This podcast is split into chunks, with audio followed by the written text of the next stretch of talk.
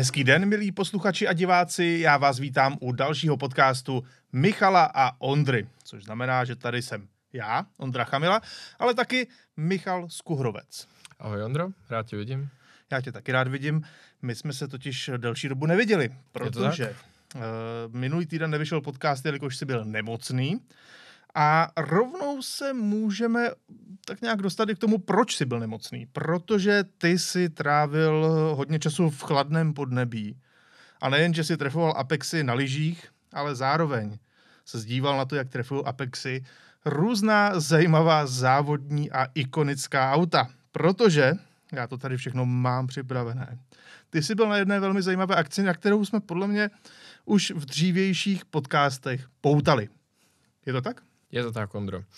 Děkuji za krásný úvod, je to pravda. Uh, I když teda faktem je, že tam jsem to nechytil, chytnul jsem to na štaci předtím, ale jo, máš pravdu, zkrátka jsem se o tom teď vrátil nemocnej a je to konkrétně akce The Ice, mm-hmm. International Concourse of Elegance uh, ve Svatém Mořici akce, řekl bych, dosti unikátní. Eh, jak samozřejmě už název napovídá, koná se to ve Svatém Mořici, tedy ano. městě ve švýcarských Alpách, respektive v regionu Graubünden. Svatý Mořic sám o sobě je poměrně legendární místo, ale především co se týče lyžování. Tato akce je poměrně nová, poprvé proběhla v roce 2019. Mm-hmm.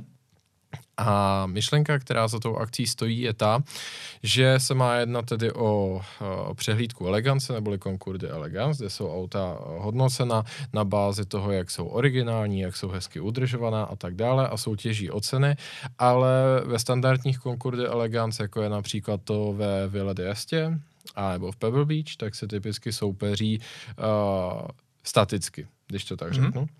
Ale tady součástí celého étosu té akce a i toho samotného soupeření je, že ta auta musí být provozu schopná a to právě na tom ledovém jezeře.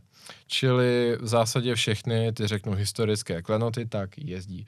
A jako to bývá na moderních Concours de Elegance, tak se k tomu samozřejmě přifařil i poměrně moderní program se současnými vozy. Na to třeba odkazuje tady ten hezký plagát, který si nám stáhnul, že jo? Je to tak? protože, od, eh, od Pagány? Ano, protože oficiální delegaci tam právě mělo Pagány automobíly a nedrželi se zkrátka byla tam na místě, krom těch aut, co tady máme vyfocené, tak to popravdě nevím, jestli bylo foceno během toho, protože některá z těch aut mm-hmm. tak patřila hostům a byla spíš v těch vyhřívaných podzemních garážích, než aby byla venku. Ale minimálně, co Pagani vystavoval, tak byla krásná červená Zonda F, klasická. A krom toho se tam ukázalo jedno ze jejich posledních děl, což je tedy Wairako da Lunga, neboli Dlouhá záď což je auto odkazující vlastně na, řekněme, zajímavou karosářskou tradici ze 60. let, kdy spousta aut dostala onu prodlouženou záď. Bylo to vlastně jedna z takových uh, prvních větších hrátek s tou aerodynamikou směrem k uh, zvýšení maximální rychlosti. Uh-huh. Uh, tudíž od standardní wiry je ta karoserie výrazně jiná a hlavně o dobrých pár desítek centimetrů delší vzadu. To auto vypadá opravdu famózně, je samozřejmě nádherně zpracované, jako je u Pagany dobrým zvykem a třeba i tohle se účastnilo, řekněme, z té párty na ledu. Když říkám na ledu, tak koná se to na zamrzlém jezeře, které je samozřejmě ikonickou součástí svatého Mořice, ale bylo tam samozřejmě spousta dalších aut, třeba to, co tady máme na dalším obrázku, je zase delegace z Mercedes-Benz Museum. Mm-hmm.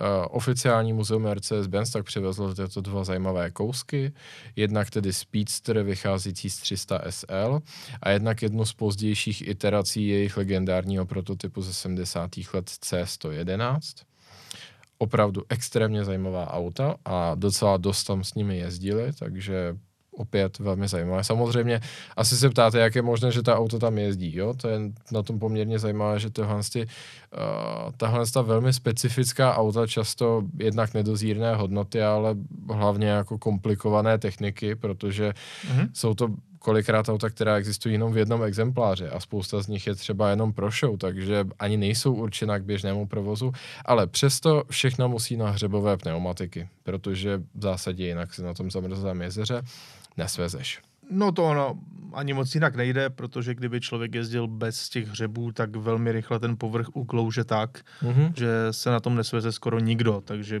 mm, ano, v tomhle případě hřebové pneumatiky jsou určitě dost důležité a dost nutné. A Michal, mě ještě zajímá jedna věc. Jak by si zhodnotil, teďka mimo auta malinko se dáme, ano. ale samotný ten svatý Mořic, protože je to přece jenom taková ikona nějakých uh, těch zimních letovisek. Mm-hmm. Letovisko zimní asi není, ale... uh, ale jo, já si myslím, že jo. asi dá se tomu tak říkat. Uh, takhle. Možná ještě chvíličku zůstanu u té akce, kdy řeknu, že to absolutně stálo za to. Mm-hmm. Uh, jednak tedy ten jeden den, tak jsem měl možnost se účastnit naprosto, řeknu, standardního programu otevřeným široké veřejnosti. Ten druhý den, tak jsem měl i, řekněme, vstup do zákulisí a do těch VIP prostor. Nicméně, uh, teďka úplně nechci rozlišovat. Já musím říct, že ta akce stoprocentně stojí za to. Mm-hmm. Protože jednak samozřejmě netřeba několikrát dodávat, že uh, vidět všechny tyhle ty automobilové unikáty, včetně třeba uh, sportovních prototypů od Maserati, uh, byla tam, byly tam 60 formule, byla tam nádherná česká Tatra. Uh, byly tam samozřejmě tyhle ty formule, což teďka si myslím, že nějaké stangelíny, v, uh, v, neboli speciál pro nižší formulové série ze 60. Mm-hmm. a 50. let. Tak jako vidět všechno ta, ta auta na sněhu a ledu, to se prostě hned tak nevidí. Nebo třeba Lamborghini Miura, těch tam bylo hned několik a upřímně, jak často vidíš Miuru, že jo, originální. A na sněhu. No to už vůbec. Tak. Přesně tak. Uh, už to je naprosto unikátní, ale spousta z těch Concorde Elegance tak je samozřejmě takových, řekněme, uzavřenějších. I když se tam můžeš projít, tak ta auta jsou relativně daleko za tou páskou. Tady nejspíš i kvůli tomu, že tak nějak celkově tím, kde se to koná, tak se ti pořadatelé nebojí a trošičku důvěřují té atmosféře, která je tam celkově poklidnější a je ty účastníci mají, řeknu, jako takovou kulturu, tak eh, to bylo opravdu, opravdu bezprecedentně otevřené. Samozřejmě, že v určitých místech to bylo vypáskované, mm-hmm. ale byl si od těch aut doslova pár centimetrů. Uh, jejich majitelé jsou typicky na místě, protože je musí řídit, typicky. A v tomhle z tom ohledu vůbec nebyl problém se si spoustou z těch majitelů popovídat, třeba jim auto pochválit, na něco se zeptat nebo tak.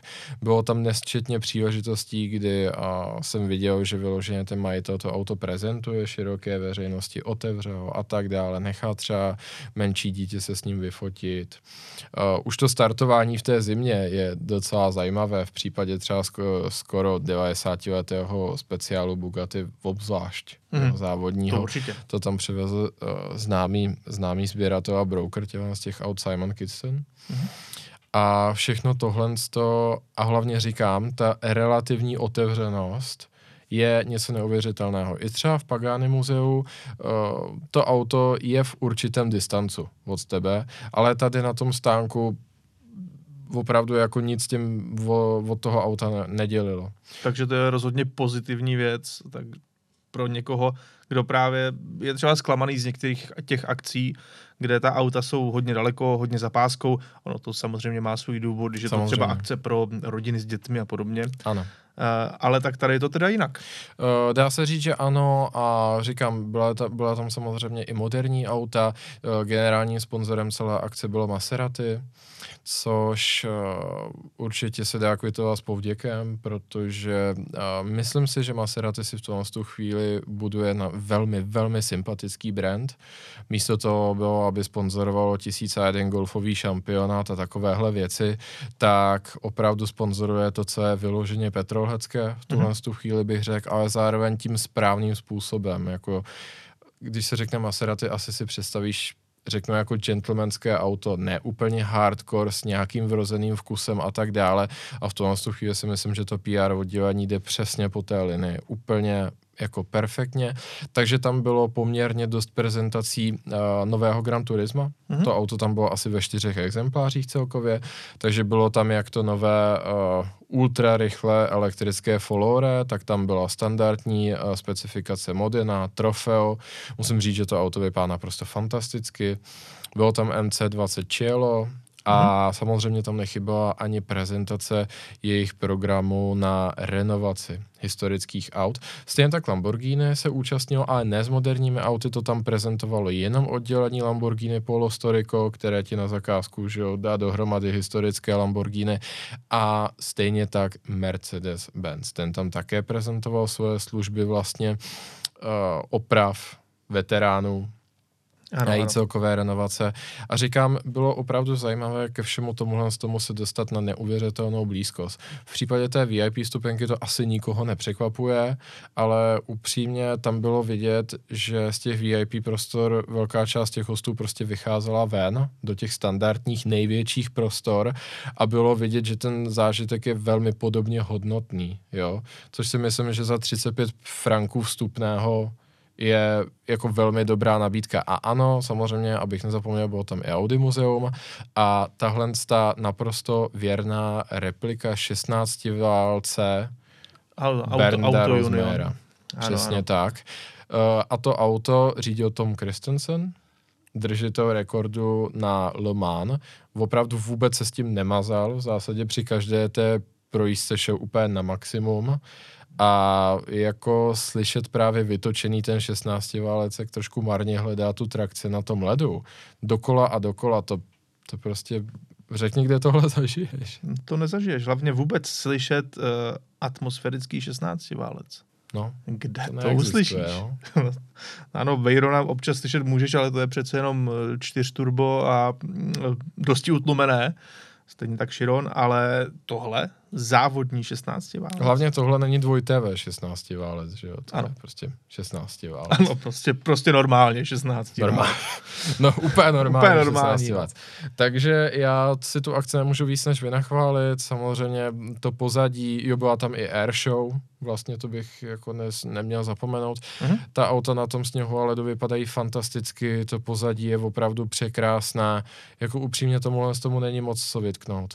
Když jsi se mě ptal na to letovisko celkově, samozřejmě musíte počítat s tím, že svatý Mořic má svá specifika, je to Švýcarsko se všem všudy, takže i s tou cenovou hladinou a Svatý Mořic platí určitě za jedno z těch uh, nejdražších středisek, co tady je, ale musím říct, že to město zase není úplně takové, že by bylo nehostinné vůči mm-hmm. standardnímu návštěvníkovi. Je tam i pár normálních restaurací, kde se prostě člověk nají rychle, jednoduše a přiměřeně. A i jako já tu návštěvu můžu doporučit, mně se velmi líbilo i to město, byly tam různé aprésky, párty, mm-hmm. hezká knihkupectví. Myslím si, že ten uh, zábavy poskytuje poměrně dost. A když říkám to nehostinné, samozřejmě třeba, třeba když pojedete do Monaka, tak tam je ten level ještě úplně jinde. Tam, abyste to se určitě. najedli nebo si koupili normální vodu a tak dále, tak jako už, to, už je to takové, že to jako jde trošku stuha a spousta lidí potom velmi rychle zdrhá jako do Francie za tu hranici, ale tady v tom svatém mořici jako nepus, nepůsobí to tam, řekl bych, jakoby skoro pro žádného návštěvníka nepřístojně.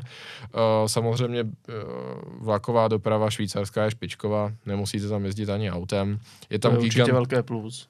Je tam gigantická hmm. podzemní garáž, kde můžete zaparkovat za naprosto normálních podmínek. Takže jako nemůžu než doporučit určitě jeden z nejhezčích eventů, na kterém jsem kdy v životě byl. To zní velice dobře.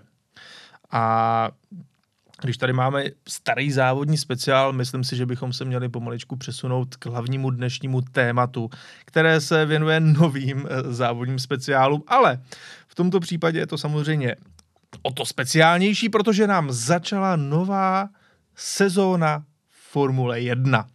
Měli jsme, máme za sebou první závod v Bahrajnu ano. a ukázalo se tam mnoho zajímavých věcí, mnoho zajímavých, eh, řekněme, zvratů, které jsme úplně nečekali. A tak si myslím, že bychom mohli dnešní podcast věnovat právě tomu, že si projdeme jednotlivé ty týmy a řekneme si něco málo k tomu, jak to s nimi vypadá, a co se vlastně všechno stalo. Takže možná pokud třeba nejste zas tak zapálení fanoušci Formule 1, eh, tak v tomhle případě vám uděláme takové malé osvěžení, jak to vlastně dneska vypadá, anebo pokud jste fanoušci, tak třeba se dozvíte uh, i nějaký náš pohled nebo něco zajímavého a novějšího. Takže, Michale, jdeme na to. První zá- jdeme závod to. v Bahrajnu. Já tak trošku tuším, že ty nejsi úplně s výsledkem spokojený, ale já jsem si tam našel plno zajímavých a milých momentů, které mi udělali velkou radost. Takže, kde začneme? Který tým? Vezmeme to od, od toho prvního. Já bych to vzal asi od jedničky, protože my tam budeme mít mezi tím prvním a druhým týmem, o kterém asi budeme mluvit, tak tam máme i takový šikovný můstek, řekl bych, a tím dojdeme možná k tomu jednomu z nejdůležitějších sdělení, které tady řekneme a mm-hmm. hlavně tam si myslím, že přejdeme do toho zajímavého zákulisí. I když vás třeba Formule 1 nebaví tolik po sportovní stránce, tak právě pro vás jsem si třeba něco přichystal. Pokud vás Formule 1 baví, tak by si myslím, že to, to mělo být zajímavější. Takže já vím, Ondro, že v, uh, ty docela Red Bullu fandíš, dá se říct? A já mám rád všeobecně závody se vším všudy a fandím Eh, Red Bullu v tom ohledu, že jako velmi uznávám eh, jak jejich konstrukční centrum, mm-hmm.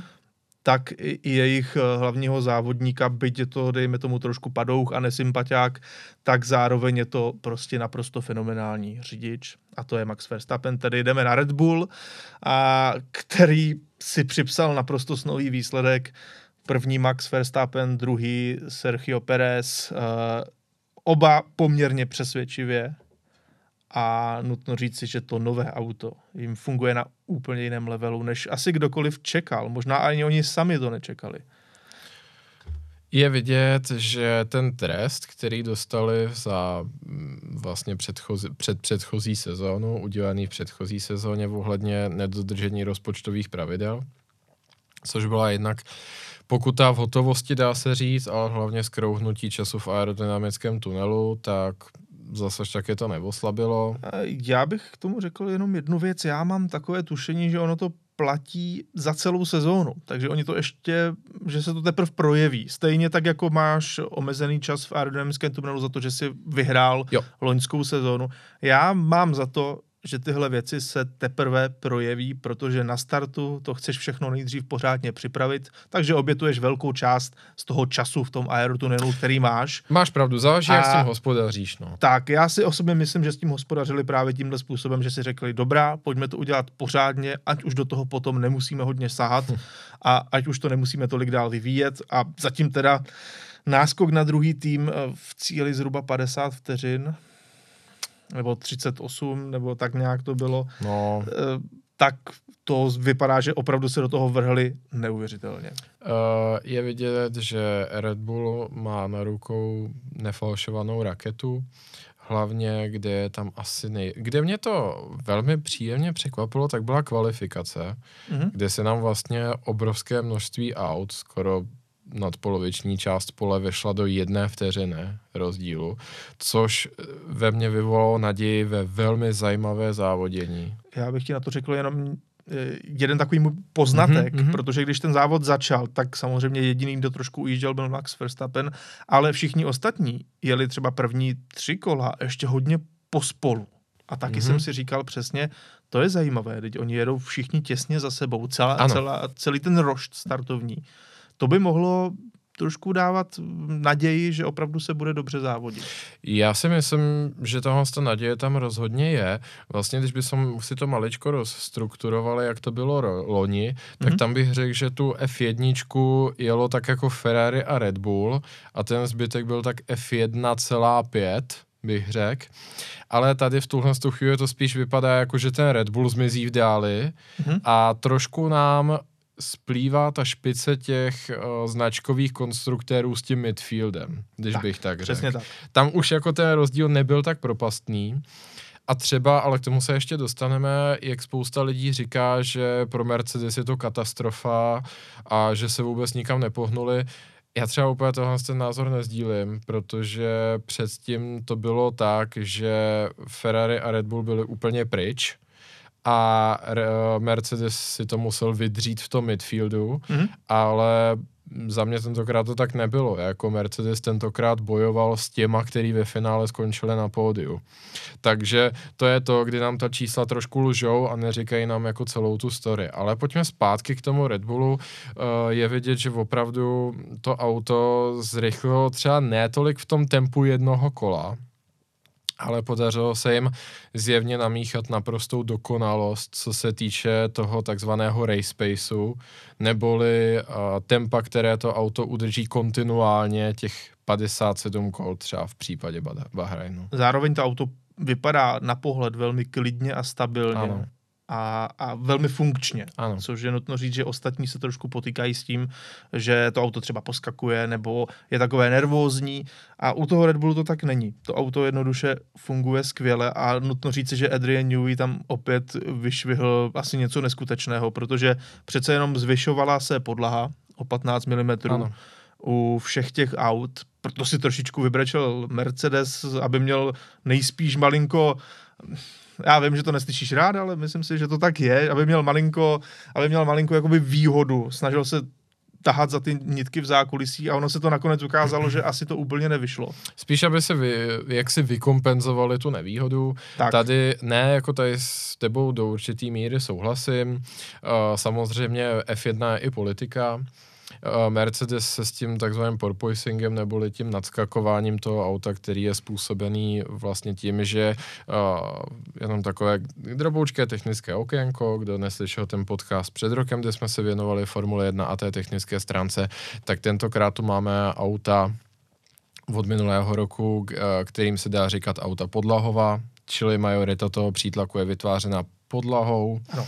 A ten problém uh, vlastně porpoisingu spočívá v tom, že jak je auto přisáváno k zemi právě, uh, právě při, uh, přítlakem, který je generován pod, podlahou, tak v určitý moment vlastně si, když to tak řeknu, lízne země a odrazí se. A nejenom, že se odrazí, ale v ten moment hlavně přestane ten fungovat uh, ten efekt, který v širším uh, slova smyslu vychází uh, z Bernoulliho principů. Ta veškerá, veškerý ten přítlak zmizí a ono rychle jde nahoru a tam se zase ten přítlak chytne a pak samozřejmě dělá pořád tohle. Úplně pořád a čím dál víc. Ano. No a vypadá to, že ty problémy s tím přetrvávají až do dneška. Právě a toto Wolf si na to stěžoval asi nejhlasitější, protože v tomhle tom ohledu bohužel jako tým se s tím vypořádali asi nejhůř.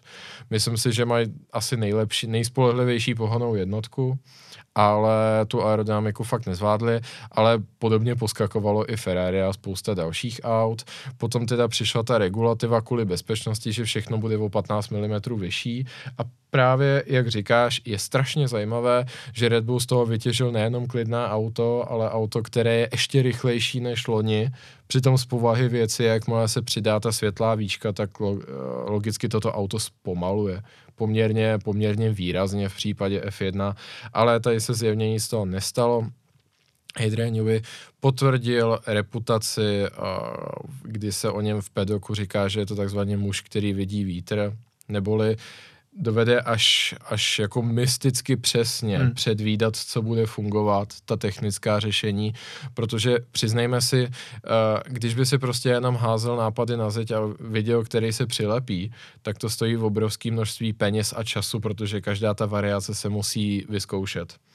A právě tady nastupuje ten genius toho Adriana Newbyho, protože tady je pravděpodobné, zjevné, že on nepotřebuje 15 pokusů na to, aby trefil správnou koncepci. On to prostě nastřelí na první dobrou, když to tak řeknu. Tady možná menší historické okénko. Ono je taky důležité se říct, že on je jeden z mála inženýrů aktivně sloužících, kteří zažili ta původní podlahová auta. Konkrétně ano. se to vztahuje k té jeho vůbec uh, jedné z prvních pracovních štací u, um, u Williamsu, kdy uh, se vlastně vracíme do doby přelomu 80. 90. let, hlavně těch 90. letech, kdy Williams používal to podlahové auto a tehdy v kombinaci s uh, elektronicky řízeným podvozkem neboli s aktivním podvozkem. Uh, mám dvě otázky.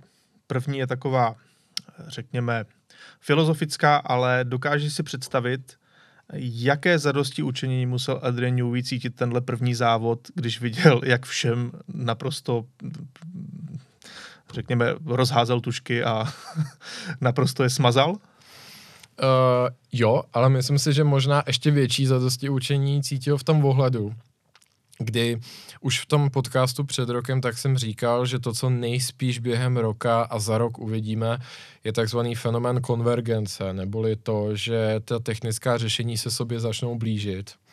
Což a...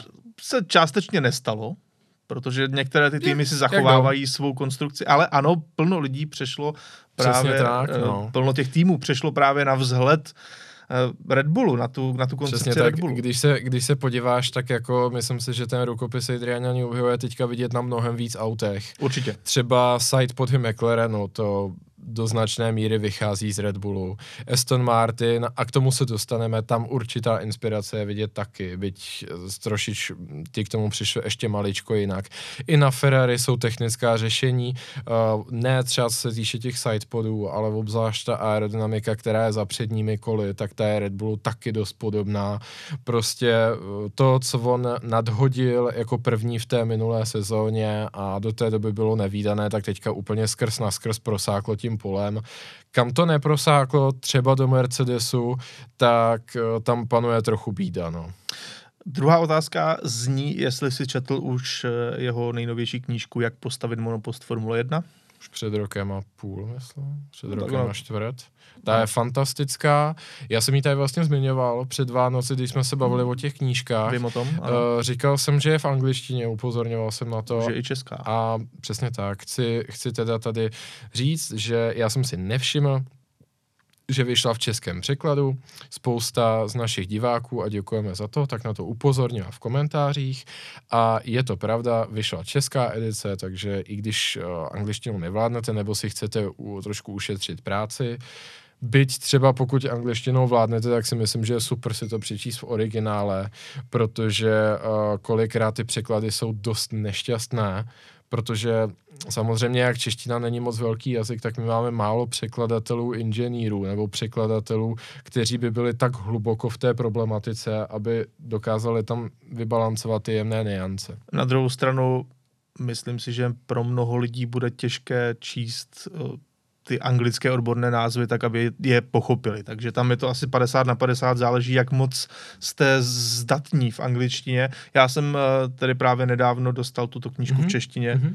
ale ještě jsem ji nestihl přečíst, takže já ti garantu, se na to chystám. Já ti garantuju, že to zvládneš na jeden nádech.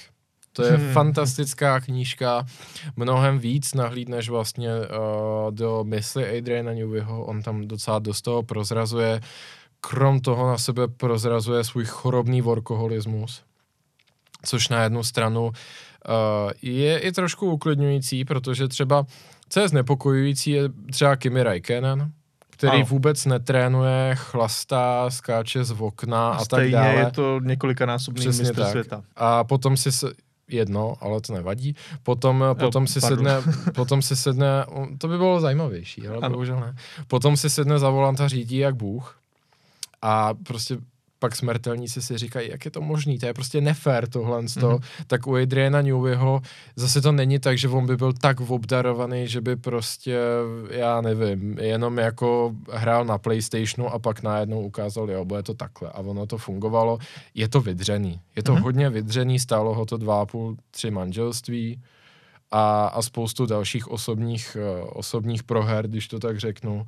A z toho všeho se tam vyspovídává a pak jsou tam ty neuvěřitelně zajímavé technické kapitoly. Vzpomíná třeba na Rona Denise a tak dále a tak dále. Takže Super. Poručuji. Uh, který tým dáme jako další? Pojďme na Aston Martin, protože to je v téhle té diskuzi ten slon v místnosti, podle mě. No je to tak. Aston Martin totiž ukázal, co je v něm má největší zrychlení meziročně mm-hmm. oproti právě uh, loňské kvalifikaci. Aston Martin zrychlil o dvě a půl vteřiny na kolo. Zatímco třeba Red Bull se zrychlil o vteřinu a Ferrari jenom o půl vteřiny. Takže v tomhle ohledu teda Aston Martin udělal naprostý majsterštyk. A mě zaujala jedna věc.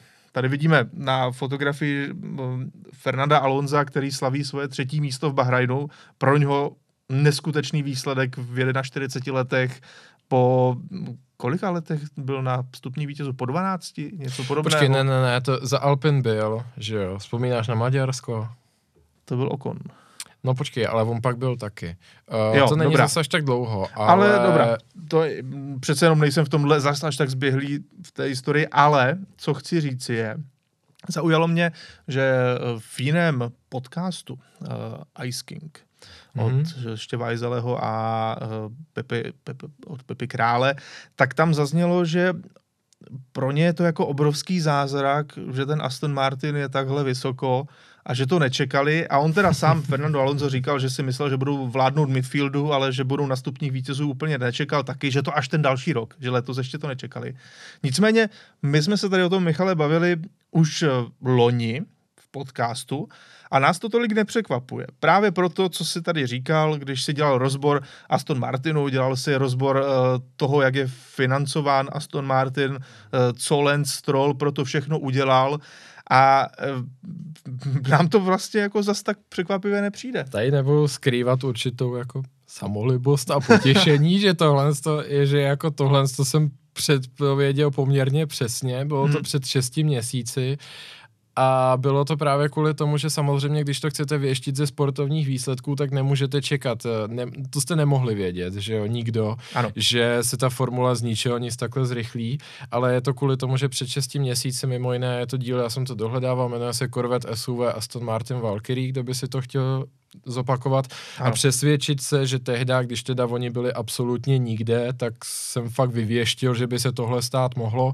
Tak to byla kombinace uh, hned několika věcí, které ale právě říkám, nevychází z těch sportovních výsledků, ale z účetní závěrky a z uh, vlastně human resources, neboli z personalistiky toho týmu. Tak.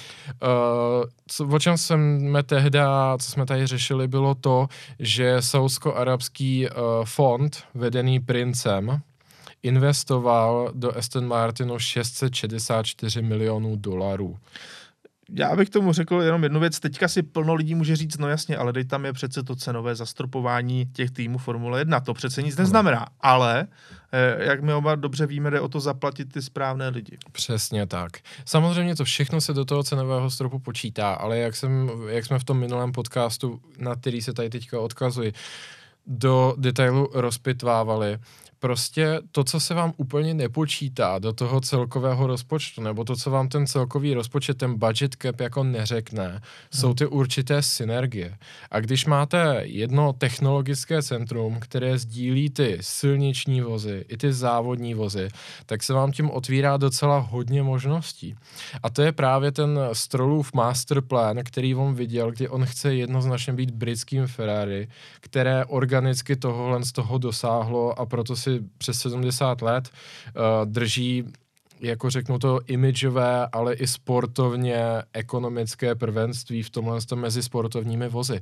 Za předpokladu, že vytvoříte tohle to hnízdo jako toho všeho vědění a toho vytváření, tak ten budget cap, pochopme, on není na bázi nějakých tvrdých tabulek. To ne. Za předpokladu, že máte tohle hnízdo, třeba Haas, který musí koupit ty díly od Skudérie. Myslíš, že mu to Skudérie prodá bez marže? No asi těžko, že jo. A v ten moment přicházíš na každém díle o ty dolarky, který ti tvoří ten budget cap. Ale když tady máš bandu lidí a obrovskou fabriku, která vyrábí spoustu dalších věcí prostě pro uh, že jo, vytrvalostní závody sportovních aut a pro běžná auta a tak dále a tak dále, všechno je to podstatně levnější a jednodušší si no vyzkoušet, samozřejmě. navrhnout, vyrobit. Hlavně ty potom nemusíš ty lidi platit za to, že dělají na Formuli 1, ale platíš za to, že dělají na třeba klasickém autě a tím se trošku vyhneš tomu budget capu taky no. do jisté míry. Tady právě, Mekler, no. Třeba Mercedes na to má svoji továrnu na, lo- na lodi, že jo? kde zaměstnává lidi, kteří jinak dělají na, na formulích uh, a vykazuje to jako, že dělají na lodích. No jednoduše dá se to vždycky nějak vymyslet a je pravda, že v tuhle chvíli ten Aston to vlastně má o dost jednodušší právě tímhle, že to dává všechno dohromady. Ale důležité, jak jsme říkali, je to personální obsazení, protože Klíčové. šéfem techniku Aston Martinu je vlastně žák Adriana Neweyho. A proto, to tak. proto se říká, že tohle je zelený Red Bull, protože to auto opravdu vypadá hodně jako Red Bull a bere si z toho, z celého toho závodního pole, z toho Red Bullu úplně nejvíce. A je to právě dané tím, že opravdu šéf technik je člověk původem z Red Bullu. Ano, uh, jejich, uh, jejich bývalá hlava celého aerodynamického oddělení, byť nenechme se zmáznout, samozřejmě Adrian Newey je taky aerodynamik, co se týče jeho specializace, ale později převzal vedení nad celým tím vývojem toho vozu, ale hned pod ním, co se týče té aerodynamiky, tak byl jistý Dan Fellows, který uh, minulém roce, i bylo o tom informováno už v lednu 2022, tak uh, dál, uh, tak notifikoval vedení Red Bullu, že hodlá odejít a jak to tak bývá, velice často se uzavírají ty doložky, jakou má třeba Matia Binotto, hmm. že, se, eh, že se takzvaně k fochu nesmí vrátit 12 měsíců, za to dostává nějakou částku. Ale Dan Fellows tohle tu doložku samozřejmě nebylo to úplně na něm, ale žádal, aby ji nedostal. A tak se Red Bull tehdy dohodnul s Aston Martinem a dali mu takzvaně kompletní svobodu, byť teďka po závodě se Helmut Marko nechal trošku hořce slyšet, že v Aston Martinu jsou lidé z Red Bullu a že si určitě leco zpamatují, tak já bych dodal jenom, že promiň, Helmute, je to tvoje blbost, jo, jako vy jste ty lidi nechali jít. Takže ano. nemůžete teďka očekávat, že by byly tak neuvěřitelní rychlí šípy a na Lorence Strola jako v Aston Martin vedení jenom dělali No jasně. Mi, mi nic, mi nic. Kolik to má mít kol? Čtyři? No jasně, no, to, to, asi, to asi ne, že jo. Takže no a samozřejmě ten Fellows do určité míry dostal to, co si velmi přál, což je být sám shift designérem jednoho kompletního monopostu. Uh, jinak tedy on zažil mimo jiné lecos, protože krom tedy, uh, krom tedy uh, vlastně jeho kariéry v Red Bullu, kdy byl šéfem aerodynamiky už v té době těch čtyřech po sobě jdoucích titulů Sebastiana Fetla, což nebylo málo. To že určitě ne. A tehdy těch aerodynamických kouzel se dělalo také poměrně hodně. Uh, tak uh, má i spoustu dalších jiných zkušeností a není tam sám. Uh, je tam třeba vedoucí další engineeringu Luca Forbato, který přišel pro změnu z Alfa Romeo, ale předtím pracoval pro Toyota Motorsports, BAR F1 a také samozřejmě McLaren. V McLarenu se mimo jiné už v minulosti taky potkal s Adrianem Newem a nebo třeba s Paddy Lowem, což je také geniální, legendární inženýr a co je zajímavé, tak uh, všechno to vede Mike Craig, toho už teďka budeme výdat, protože minimálně od The Drive to Survive, tak se vlastně i z šéfů týmu stali trošku celebrity. Je to tak? V tomhle tom určitě hrajou jako první housle a Toto Wolf a Christian Horner, mm, ale postupně... Dobře, jo, tak, tak Ginter Steiner táhne Drive to Survive, a... ale jako samozřejmě Ginter Steiner nás všechny jako baví, ale jako takové ty persony, jako by řekl, jako ty ta velká díla, jo, tak to jsou fakt Určitě. jako Wolf a Horner. Tam, ty když přijou na scénu, tak končí sranda. A Gintra je to spíš opačně. Každopádně Mike Craig je taky poměrně těžká váha, eh, bývalý ředitel kompletního BMW Motorsport který řídil úplně všechny divize motorsportu BMW. A co čert nechtěl, nejenom, že všechny cesty vedou do Říma, ale minimálně polovina cest ve Formule 1 a současných inženýrů taky vede k programu Porsche 919. A spolu s Andreasem Seidlem, který byl v McLarenu, teď je v Alfě, tak taky dělal na Porsche 919 Hybrid, které, jak víme, několikrát za sebou získalo titul v Le Mans. A proč se na něj tak rád odkazuju? Protože spousta insiderů do dneška říká, že to auto je mnohem komplikovanější, než jaká formule kdy byla a nejspíš kdy bude. Výborně. Jenom bych se vrátil k Aston Martinu v jedné věci. Proč si myslím, že to auto může mít úspěch i na budoucí závody, jelikož uh, že to auto vypadá jako Red Bull a očividně tak i docela dobře funguje, je jedna věc. Ale druhá věc, že má vlastně asi ten nejspolehlivější motor. Jo. Má to motor Mercedes, a, což může být velká výhoda. Víme, jak loni uh, Fernando Alonso neus neskutečně nadával, že jeho Alpin se neustále kazil jo, no. a měl z toho obrovské, obrovské trauma. Tak teďka má vlastně teoretickou možnost jezdit v tom vůbec nejspolehlivějším autě, které zároveň bude velmi rychlé. Takže tam opravdu Aston Martin se nám posouvá do toho do té, do té špičky. Samozřejmě budou uh, další závody, Bahrain je specifický, Ano. příští, příští týden, nebo za, za dva týdny je Jeddah, Uh, pod Jida, jestli to říkám správně, potom uh, myslím, že Austrálie mm-hmm. a to jsou zase závody, které, kde ta trať vypadá úplně jinak a tam se teprve ukáže, jak to vlastně bude. Určitě. Ale... Jenom co se týče toho Aston Martinu, ještě takhle. Asi bych je úplně jako jim nepřiškával, že to, bacha, ona to není kopie Red Bullu, ani zdaleka. Jako ten ne, to je kreativní samozřejmě... proces zatím je docela velký a třeba když se tak vezmem, tak uh, takový ten Figo, kdy, v minulo, kdy minulý rok trošku vohnuli ta pravidla a tomu zadnímu křídlu přidělali z boku ty rohy, mm-hmm. tak to bylo velmi kreativní a to naopak Red Bull čuměl, jako na co tam to přišli a na tom autě je poměrně hodně naprosto unikátních technických řešení, ale naprosto s tebou souhlasím, jakože je to smrtící koktejl pro soupeře v tom ohledu, že co se týče motoru a hydrauliky, tak Mercedes je za mě číslo jedna, protože minimálně za minulou sezonu těch odstoupení na motor absolutní minimum. I Red tak, Bull prostě nějaké tak. měl, Ferrari no, ani nekomentuju. docela dost, ano. No, ale na motora, na hydrauliku prostě Mercedes nesklamal ani jednou a tam se právě ukazuje, že to je těch osm mistrovských Krom, titulů. posledního závodu Luise Hamiltona, Pravda. tam už to bylo sázka na všechno. Jo, no. Ale to bylo, to je právě ono, že ten motor se nezměnil a v tom motoru je těch osm titulů mistrů světa. To, co aktuálně Mercedes pokazili, je ta kastle a to je její mm-hmm. aerodynamická stránka. Takže v momentě, kdy Aston Martin posadil dobrou kastli na tohle ten vyzkoušený motor, tak prostě to vypadá parádně. No, jdeme dál. E, jaký tým si vybereš jako následující, ať to trošku ocípá? Uh, tak tam dejme Ferrari. Ano, tady můžeme dát fotku smutného Charlesa Leclerca, hmm. který to Jsem nečekal. Ano, ty jsi taky smutný, může taky ukázat svoji smutnou tvář. Uh, nicméně, bohužel, u Ferrari se projevily stále problémy se spolehlivostí. Byť už oni sami říkali, že to fakt nečekali, že ve všech těch zákaznických autech i při testech všechno fungovalo, všechno bylo v pohodě, ale u Charles, Charles Leclerca měnili už eh, baterii, respektive tu, tu, tu, tu část auta, tu elektrickou a poté zároveň v závodě mu jednoduše motor vypověděl službu, což znamená, že tam to nevypadá úplně dobře, byť se říkalo, že ten motor by mohl být nejrychlejší, nejsilnější ze všech, tak zatím teda nic extra. Navíc velká degradace pneumatik, eh, k tomu jo. to závodní tempo nebylo nějak extrémně dobré, Sainz se docela trápil, Uh, jo, jako myslím si, že tohle to tak nějak uh, můžeme tímhle s tím zaobalit. Je to, je to poměrně smutné, vidím tam dobré stránky, vidím tam špatné stránky. Jak právě říkali, že a ten jenom si tady vysvětlíme jeden uh, technický přístup, jo.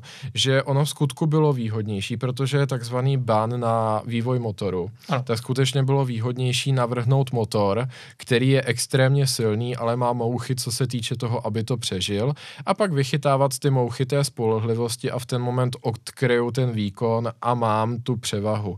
Ano. Protože kdybych měl perfektně spolehlivý motor, který je ale pod hranicí svých maximálních schopností, tak s tím už neudělám nic, protože výkon podle pravidel v zásadě přidávat nemůžu. Oni tedy šli tou logickou cestou, jako i Honda, ku příkladu, ale uh, zajímavé je, nebo respektive tady spíš klíčové je, že tady si myslím, že minimálně v té éře se naplno ukazuje, že těch posledních pár koní úplně nepotřebuješ, protože k čemu ti to je, když potřebuješ měnit gumy o 10 kol dřív. Tak. Ta degradace těch pneumatik aktuálně absolutně kraluje a vůbec uh, přítlak a balans přítlaku na tom autě, tak to jsou věci, které jsou schopny přetlačit i slabší motor. A v tomhle z tom ohledu je to samozřejmě pro Ferrari trošku špatná zpráva, protože i jestli tam ty koně navíc jsou, tak bohužel uh, z toho aerodynamického hlediska ta Kastle jim úplně nedělá dobrou službu. Uh, to jsou samozřejmě ty horší stránky. Myslím si, že i tu spolehlivost můžou vychytat. Tam jsem ještě optimistický. Konec konců je to 23 závodů, jako stát se může cokoliv. Ano, po prvním závodu nemůžeme soudit. Přesně tak, ale uh, kde já třeba vidím, a co si myslím, že se dá soudit po prvním závodu, kde vidím velkou, uh, velký progres a kde mi padá kámen ze srdce, je, že tam už nevidím ty absolutní zmatky v taktice. Dokonce měli dvojitý pit stop. A zvládli ho. Ano. Tady vidím obrovský posun s příchodem Freda Vosera, protože v minulosti takový to, že jo, box, box, potom stay out, stay out, to, to bylo naprosto šílený. Tady... Ale VR checking tam jednou bylo. Jo, to je pravda. ale, ale chci říct, že už od té kvalifikace mysleli na to, kolik mají gum, to se v minulosti taky stalo, že si sobotu prostě nespočítali pneumatiky a pak v neděli s tím bojovali. Ano, vynechali proto Přesně tak. Tu poslední část byla tam ta pom- jo, byla tam poměrně ta logická myšlenka, že Charles nepotřebuje potřebuje ten, uh, ten pole za předpokladu, že může mít jako jeden z mála naprosto čerstvý červený gumy, což si myslím, že bylo logický. Potom a hlavně uh, minulý rok mě asi úplně nejvíc drásalo, že přiznejme si, jako jsme amatéři, ale když tým, který pro nás sledují, udělá nějaký tah, tak co je nejjednodušší? Ho zopakovat, s tím se v zásadě nedá prohrát, že jo. A prostě, jak jim třeba Carlos Sainz řekl do, uh, do rádia, přestaňte vymýšlet to se bohužel v minulosti u Ferrari stalo. Red Bull zajet do boxu, místo toho, aby to vykryli, tak potom drželi ty jezdce na trati, oni mezi tím Zbytečně. krváceli ten čas a pak to dopadlo naprostou tragédií.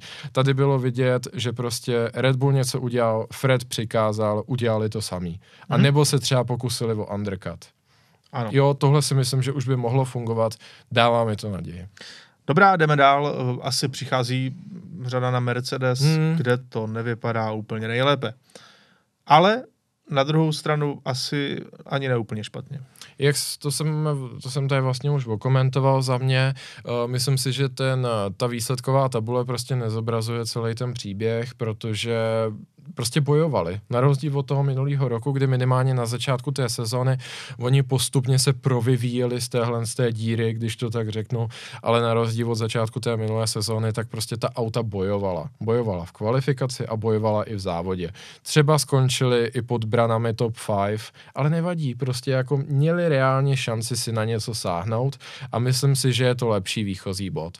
Toto Wolf je samozřejmě naštvaný, protože se ukazuje, že uh, ta jejich aerodynamika ekonomická koncepce prostě pořád nefunguje. Hodně se mluví o tom, že by třeba k Azerbajdžánu anebo zhruba někde k polovině sezóny, že by přišli s úplně novým šasy, ale v tuhle tu chvíli si myslím, že je to velmi diskutabilní, asi je to proveditelné, protože to už by byl hodně velký zářez do toho budgetu týmu tam se asi budeme muset nechat překvapit, ale myslím si, že uh, co se týče motoru, tam to vypadá velmi dobře, ta spolehlivost to je vyzkoušená. Jo. Na rovinkách. Uh, třeba Aston Martin s, uh, s Fernandem Alodzem za volantem měl poměrně problém i s hmm. DRSem třeba pana Hamiltona trošku předat.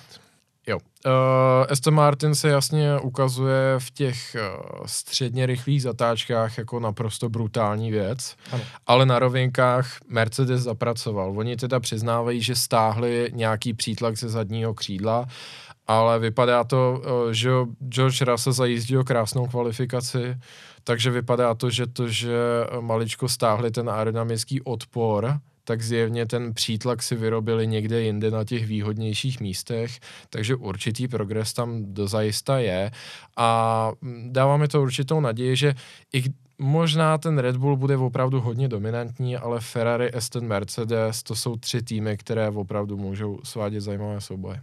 Uh Dále bych ještě řekl, že všechno se uvidí až ty další dva, hmm. tři závody, kdy ty tratě jsou opravdu úplně jiné než Bahrain, který je dost specifický. Určitě. Uh, koho si vybereme dále? Nechám to na tobě. Tak eh, co říkáš třeba na tohle, na, Merc, na McLaren? Uh, je to trošku smutné, ale musíme probrat i něco z toho opačného spektra uh, startovního pole. A opět se odvolám na jeden z našich předchozích podcastů, kde jsem pro změnu se probíral účetní závěrkou McLarenu. A tam je to prostě bída. Jo. A tady já se nebojím říct, že i když jsme na začátku strašně dlouhý sezóny, tak moje predikce, doufám, že třeba jako já jim to nepřeju, jo, ale myslím si, že by to třeba, doufám, že by to mohlo být, jako mi to vyšlo s tím Estnem je, že McLaren je bohužel na cestě do pekel. Abyste mě nepochopili špatně. Účetní závěrka Estnu je zajímavá, ale ne stoprocentně optimistická. Oni pořád bojují s velkým provozním dluhem, ale přijde mi, že Stroll s tím něco dělá. A nedaří se jim moc u těch sériových aut. Ano, tam oni teďka vykázali v té závěrce, se trošku popláceli po ramenou v tom čtvrtém kvartále, kdy řekli, že jim rostl odbyt o 40%, ale chytří komentátoři poznamenali, že Aston Martin tak trošku nabušil inventáře amerických dílerství auty, která ve skutečnosti ještě majitele nemají. Mhm. Ale jako furt, furt se ještě jako drápou z té propasti. Nejsou v tak pohodlné pozici jako Ferrari, které ne, má nulový provozní dluh, které prostě jede, že jo. Úplně v pohodě. A co, minimálně co se týče té automobilky jako celku, nebavíme se jenom o týmu, že jo. Ale co se týče Lorence Strolla a Aston Martinu, já tam prostě tu vizi nějak vidím a hlavně si myslím, nebudeme si nic nalhávat, Formule 1 je aktuálně mm, co se týče metrik, největší sport na světě pojďme si zatleskat, jako motorsport je projednou zase jako na absolutní špici.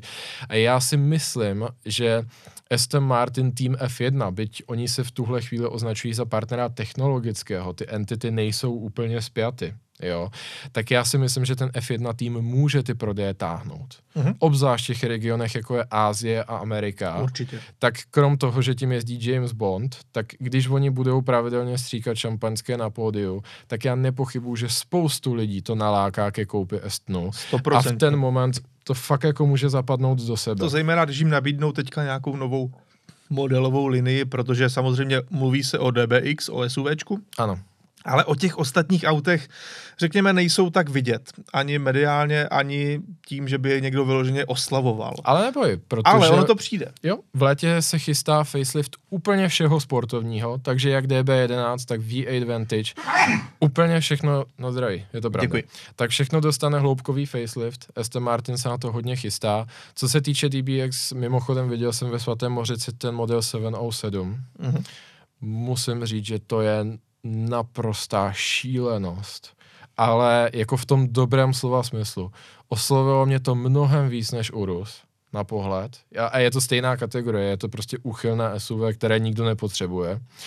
Ale oslovilo mě to v tom správném slova smyslu a i ty reference od zahraničních automobilových novinářů jsou na to skvostné. E, I třeba od milovníků italských vozů a majitelů Urusu, jako je Powerslide Lover. Jestli to je pravda. jeho Instagram, to je tak pravda tento, řekněme, poloamatérský závodník, ale velmi dobrý řidič, tak eh, vyloženě oslavoval DBX za to, jak jezdí. Ano, a teďka zpátky k věci. Účetní závěrka McLarenu není zdaleka tak optimistická, protože hmm. velkou část utratili za vývoj McLarenu Artura, který spousta lidí pochválilo, ale spousta lidí ho taky úplně nepochválilo, že to auto opět ztratilo zase ten kousek ze svých emocí a z mého pohledu ten McLaren se prostě imidžově a tím tržním zacílením furt tak jako pláca, není si jistý, ale jako přiznejme si, Artura ti prostě neviděla balík.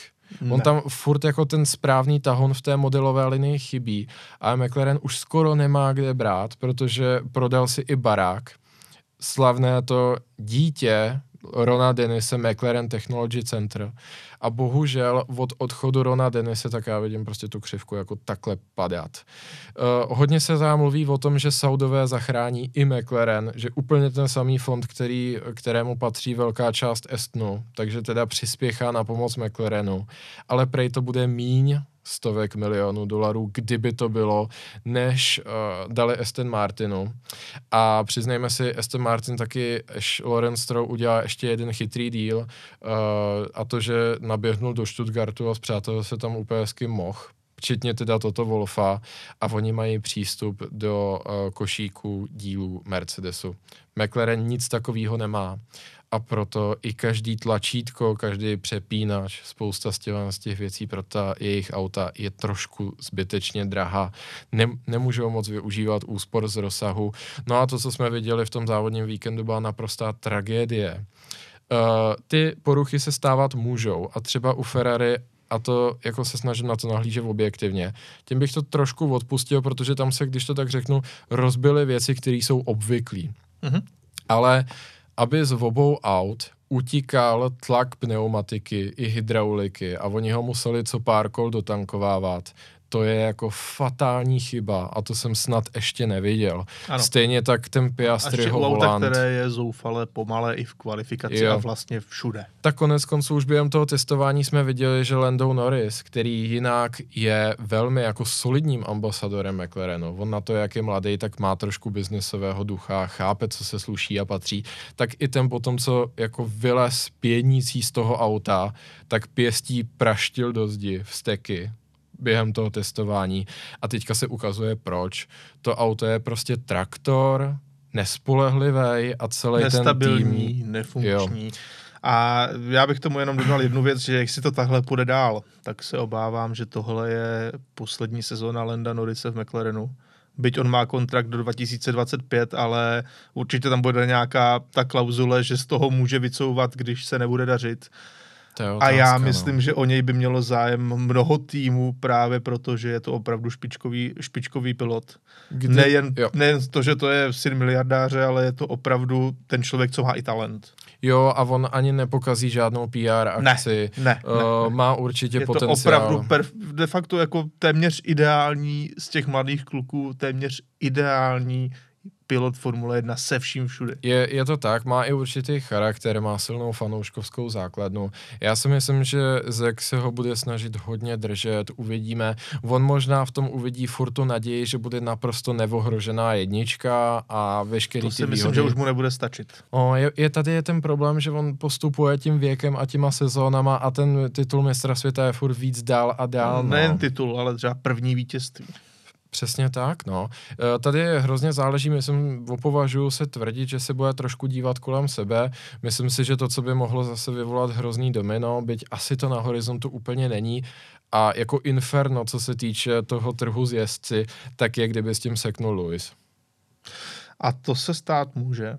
A hmm. potom by Lando Norris byl opět třeba velmi ve hře, ale já si myslím, že on by byl ve hře všude možně, jo, že by já ho chtěli opravdu jako, do mnoha týmů. Jo. Já si jenom představu ten tým, který by je holákal. Třeba místo Valtteriho Bota se mě napadlo, že by mohl, mohl být. Pokud by do toho Audi už nasázelo pořádně do toho Sauberu peníze, tak v tu chvíli. Dále třeba eh, i ten Aston Martin, byť teda to by musel Lorenz Stroll asi propustit svého vlastního syna, anebo, hmm. nebo počkat, až to Fernanda přestane bavit, což se asi taky nestane. Nicméně myslím si, že těch týmů je tam přece jenom vícero. Určitě, uvidíme tady, co uh, přinese budoucnost. Jenom taková krátká poznámka, když si tady vlastně zmínil Lencestro, a to mi taky trošku udělalo radost. Ano, Protože ano, ano. spousta lidí poslední léta nasazoval Lencovi Strolovi oslí hlavu a že tam vůbec nemá co dělat a že to má koupený a tak dále. A já jsem mu říkal, lidi, ale ten člověk vyhrál F2 rozdílem v opárník, jo. A se spoustou lidí, který ty závodí proti němu a končí na pódiu z těch mladých kluků. Je teda nutno říci, že zrovna F2, F3 je hodně o penězích. A dokáže jo. si tam hodně zaplatit to nejlepší, což Lance Stroll měl, ale na druhou stranu, já s tebou souhlasím, on očividně byť měl ty svoje, eh, že se nedívá do zrcátek a já nevím co všechno, eh, ty svoje neduhy, tak očividně to je špičkový pilot. A teď to dokázal Navíc si získal ty srdce fanoušků tím, že to dokázal i s tím zraněním, jo. kterého očividně fakt trápilo, když ho vytahovali z té F, uh, třetího tréninku, jo. ho vytahovali z té formule, že nemohl vystoupit, jo. jak, jak ho všechno bolelo. Naprosto. Měl zlomený palec na noze, zlomené zápěstí a druhé zápěstí velmi pohmožděné. S tím se nebude jezdit dobře, když se ti to stalo jo. dva týdny zpátky a on stejně dojel na šestém místě, jo. jestli se nemýlím, jo. a ukázal že světu, že tam patří, naprosto. Přesně tak. Byl tam i hezké souboje. Já mám tady radost, že právě tímhle tím způsobem došlo k takovému vykoupení, k takové očistě, protože nikdo by nespochybňoval, jak obrovský talent je Fernando a on to za, ve stejném autě to za ním dotáhl jenom o dvě pozice dál a jako Fernando mu nijak nepomáhal, nikdo mu nijak nepomáhal, ne, prostě ne, vyjel ne. si to sám. Konec konců, když, když ještě byl um, jeho tým, že jo, tým jeho táty Racing Point, tehda růžový, ano. a to auto byla čistá kopie Mercedesu, tak on to dokládal už tehdy, že jo, že řídit prostě umí. Je to tak. Takže to je tak, no a co se týče McLarenu, můj osobní typ, vidím to hodně blbě, myslím si, že Daniel Ricciardo se docela směje, protože hře ho 18 milionů dolarů a ještě to, že se nemusí podívat na téhle trapárně. No, vlastně si tím neskazil to jméno ještě víc, naopak teď, teďka ten jeho odchod vlastně trošičku může Ricciardo počkrtnout tím, že to auto fakt stálo za prd. Byť teda už asi zapomíná na to, že Lando Norris ho zásadně porážel. Jo. A jdeme dál. Máme tady Alpin. Hmm? Co, za mě, co k tomu máš co říct? Uh, za mě myslím si, že se velmi, velmi špatně zapsali do svého prvního zápodu, závodu, uh, zejména za uh, ty chyby, kdy Okon udělal nějaké chyby, že to bylo, to bylo takové to největší, že Okon uh, měl několik penalizací ale za jednu tu penalizaci mohl i tým, kdy mu vlastně začali dělat na autě dřív, než měli. Jo. A vlastně je to celé jako takové trošku smutné. Myslím si, že Pierre Gasly taky si teďka říká, to jsem si moc nepomohl z toho Alfa hmm. Tauri, i když jako zase ukázal, že já si myslím, že Pierre, já tady že, se ano, že... nesouhlasit, já si myslím, že Pierre musí být spokojený, protože on si přál auto, který není Bčko nějakého jiného týmu, přál si rychlý auto a No při... na druhou stranu Alpin je jenom Alpin, ten žádné Bčko nemá, nikomu motory nedodává. Hmm. Eh, jo, tam je otázka, jestli to je Ačko nebo Bčko. Ale já to vidím docela nadějně, protože Pierre má za sebou nádhernou jízdu, že jo, na začátku díky té smule tak skoro odepsali závod, on hned v prvních kolech tak si jel pro tvrdé, což je neuvěřitelně defenzivní strategie, to je v momentě, kdy už nemáš co ztratit ano. a vyjel si z 20. místa místo 9. což jo. je nádhera. To je pravda to je pravda, že v tomto zabojoval a ukázal nějak svoje kvality, jo. ale celkově bych řekl, že Alpin trošku za, za očekávání. Mm, já, si myslím, já si myslím, že to je takový víkend blbec prostě pro Alpin. A že to příště bude lepší. Já tam furt vidím, jako já si myslím, že nás můžou velmi příjemně překvapit v následujících víkendech a myslím si, že ten potenciál třeba zkusit potrápit Mercedes nebo právě ty výrobce blízko té špičce, takže tam eventuálně je. Musím Super. říct, že hrozně mě baví to je dětské párování, protože vypadá to, že kluci zakopali tu válečnou sekeru. A hrozně no, co jim mě... zbývá? Hmm. A hrozně mě baví, jak se to jako generačně obměňuje, protože vem si, byla určitá doba, kdy prostě Formule 1 byla opanována Němci. Mm-hmm. Teď je to fuč, prostě německé zastoupení úplně minimální. Potom tam byli Italové, nemáme žádnýho teďka. A my tady máme, já se nebojím říct, normálně francouzskou mafii, že jo, máme tady Pierre Gasly, do toho Esteban Ocon, Charles Leclerc, to je taky Francie, konec konců, konec konců, že jo, Francie málem Monaco zrušila, takže uh, jako tohle se mě docela baví. Jako je, málo kdy se stává, aby bylo tolik francouzů v jednom sportu a ještě na špici a teď to je. Máme tu čistě francouzský tým s čistě francouzskýma jezdcema. Myslím si, že tam bude opravdu hodně velká motivace. Uh, myslím si, že ten koncern na to docela má vyvíjet to auto a dávat do toho peníze. Mm-hmm. Uh, Otmara Schaffnauera jako chovám docela v úctě, myslím si, že je to dost schopný týmový šéf. Uh, eh, BWT je naprosto špičkový sponzor, neuvěřitelně velkorysej s velkým množstvím peněz. Takže v tomhle tom ohledu nemuselo by to být špatný za mě. A upřímně to přeju Pierovi, protože ten jeho v tom Red Bullu v minulosti byl hodně nešťastný. To je pravda. Další překvapení této sezóny Williams. Tedy mm-hmm. příjemné překvapení. Ano. Protože uh, Albon dojel na desátém místě, tedy získal jeden bod, což se teda Williamsu v prvním závodě nepovedlo už hodně dlouho. Mm-hmm. A hezky se zapsal i Logan Sargent. Určitě. Takže v tomhle případě jsme opět docela příjemně překvapení, nadšení. Doufám, že jim to vydrží a že budou bojovat mm. o body častěji A z těch nováčků vlastně na mě ten Sargent, i když nebyl moc po celý ten závod vlastně vidět, ale dojel na 12. místě, není to špatné. Já myslím si, že to vůbec není špatné, když to tak vezmu, jak narychlo byla, tak řeknu trošku spitlíkována ta mm-hmm. jeho účast ve Formuli 1 a nebudeme s ní nalhávat jako ten potenciál amerického jezdce a těch peněz, co zatím stojí a řeknu té imidže, tak tam samozřejmě byl velkým lákadlem, ale myslím si, že Logan se prokázal, že je toho hoden. A že tam patří. Jo, a do určité míry si myslím, že to může jít jenom nahoru. Souhlasím. Uh, vypadá to velmi zajímavě. Uh, konec konců, když budeme usuzovat na tu výkonnost toho Williamsu, jsou tam asi spíš světlé řízítřky, protože Albon je dost spolehlivý jezdec, to už v minulosti ukázal. Uh, hlavně to auto do značné míry, stejně tak jako i letošní Ferrari, je prostě pohrobek Matia Binota. Ten doběh toho vývoje tam rok, dva prostě vždycky je, tak stejně tak Jost Capito byl špičkový týmový šéf a šéf vývojářů a myslím si, že i ten letošní monopost je svým způsobem pohrobkem po něj a jako pozici týmového šéfa tam teďka uh, uh, obsadil James Walls, že jo, příslovečný Hey Valtteri is James, Neboli, bejva, neboli bývalý technik uh, Valtteriho Bottase v Mercedesu AMG.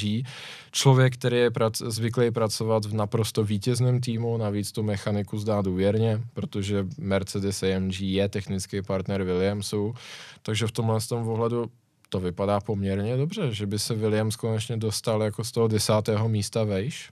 Já si myslím, že zatím to vypadá, že na to mají. Hmm? Máme tady poslední tři týmy, jestli se nepletu. A tam už to naštěstí není tolik. Proto, proto ano, já bych to nechal na zhodnocení třemi slovy. Mm-hmm. Dokážeš? No, zhodnotit třemi slovy poslední tři týmy. Začneme Alfa Tauri. to jsem ti zavařil, co? Jo, jo, no to je, to je trošku náročný. Uh, Yuki Tsunoda jednička.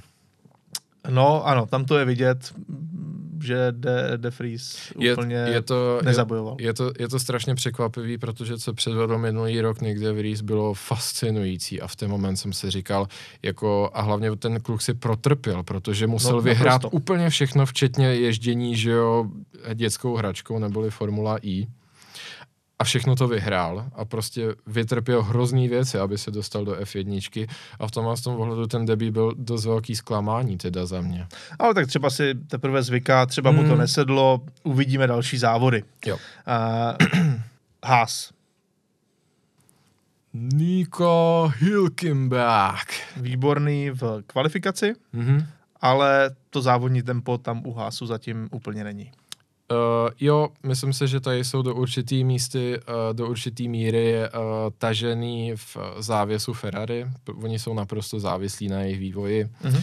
A vypadá to, že po tom loňském raketovém startu, kdy využili té technické převahy Ferrari v první půlce, tak teď už ji tak úplně nemají. Uh, a co se týče Nico Hülkenberga, ten uh, jeho kvalifikační pace byl jako fascinující, tam jednoznačně Magnussen překonal a myslím si, že i uh, představě hodně lidí, protože už je to dlouho, co nesedě ve Formule 1, ale potom bylo vidět, ale tady si myslím, že ten potenciál je, protože i jak říkali komentátoři na Sky TV, tam je vidět, že on se jako v tom paku těch aut bojí, protože odstartovala velká cena, nešel do toho úplně naplno. On ví, že nesmí hlavně rozbít. Právě, no.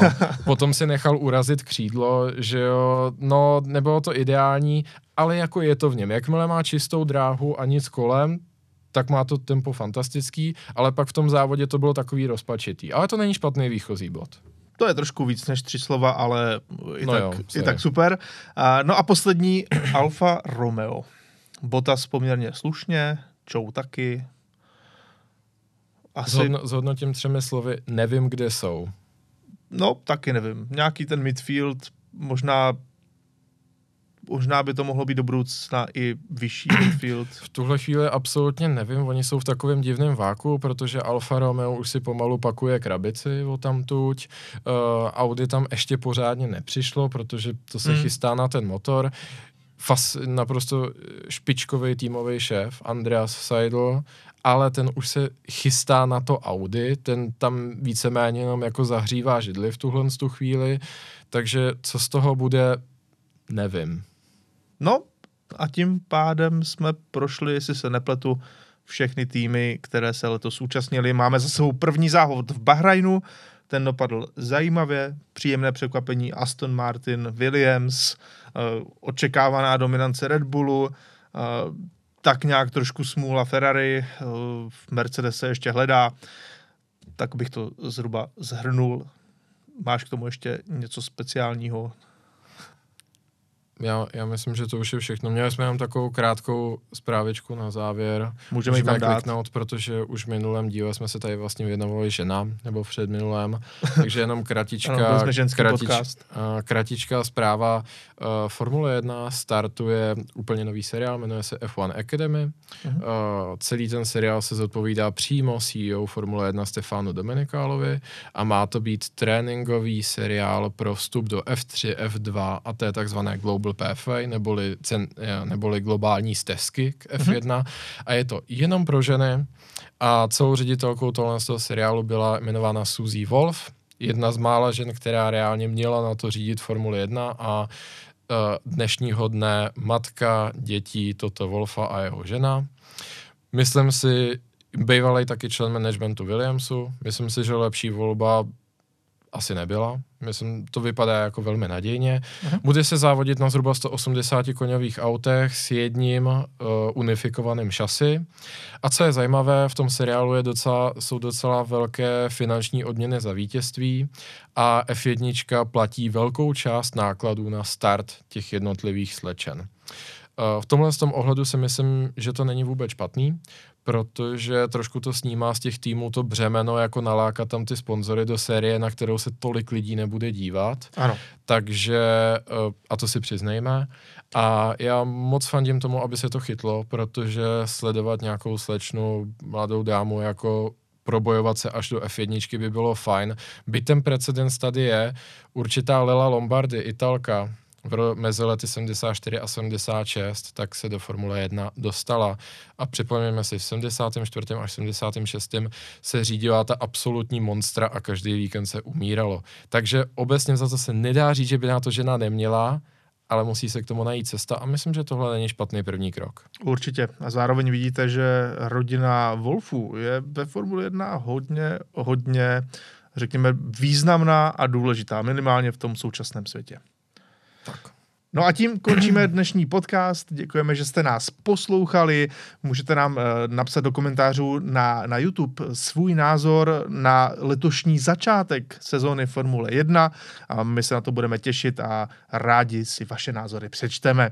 A pokud nás jenom posloucháte, tak doufám, že pokud to děláte třeba v autě, tak dojedete šťastně na své místo na, na, do svého cíle a můžeme se tedy slyšet i další týden. Děkujeme.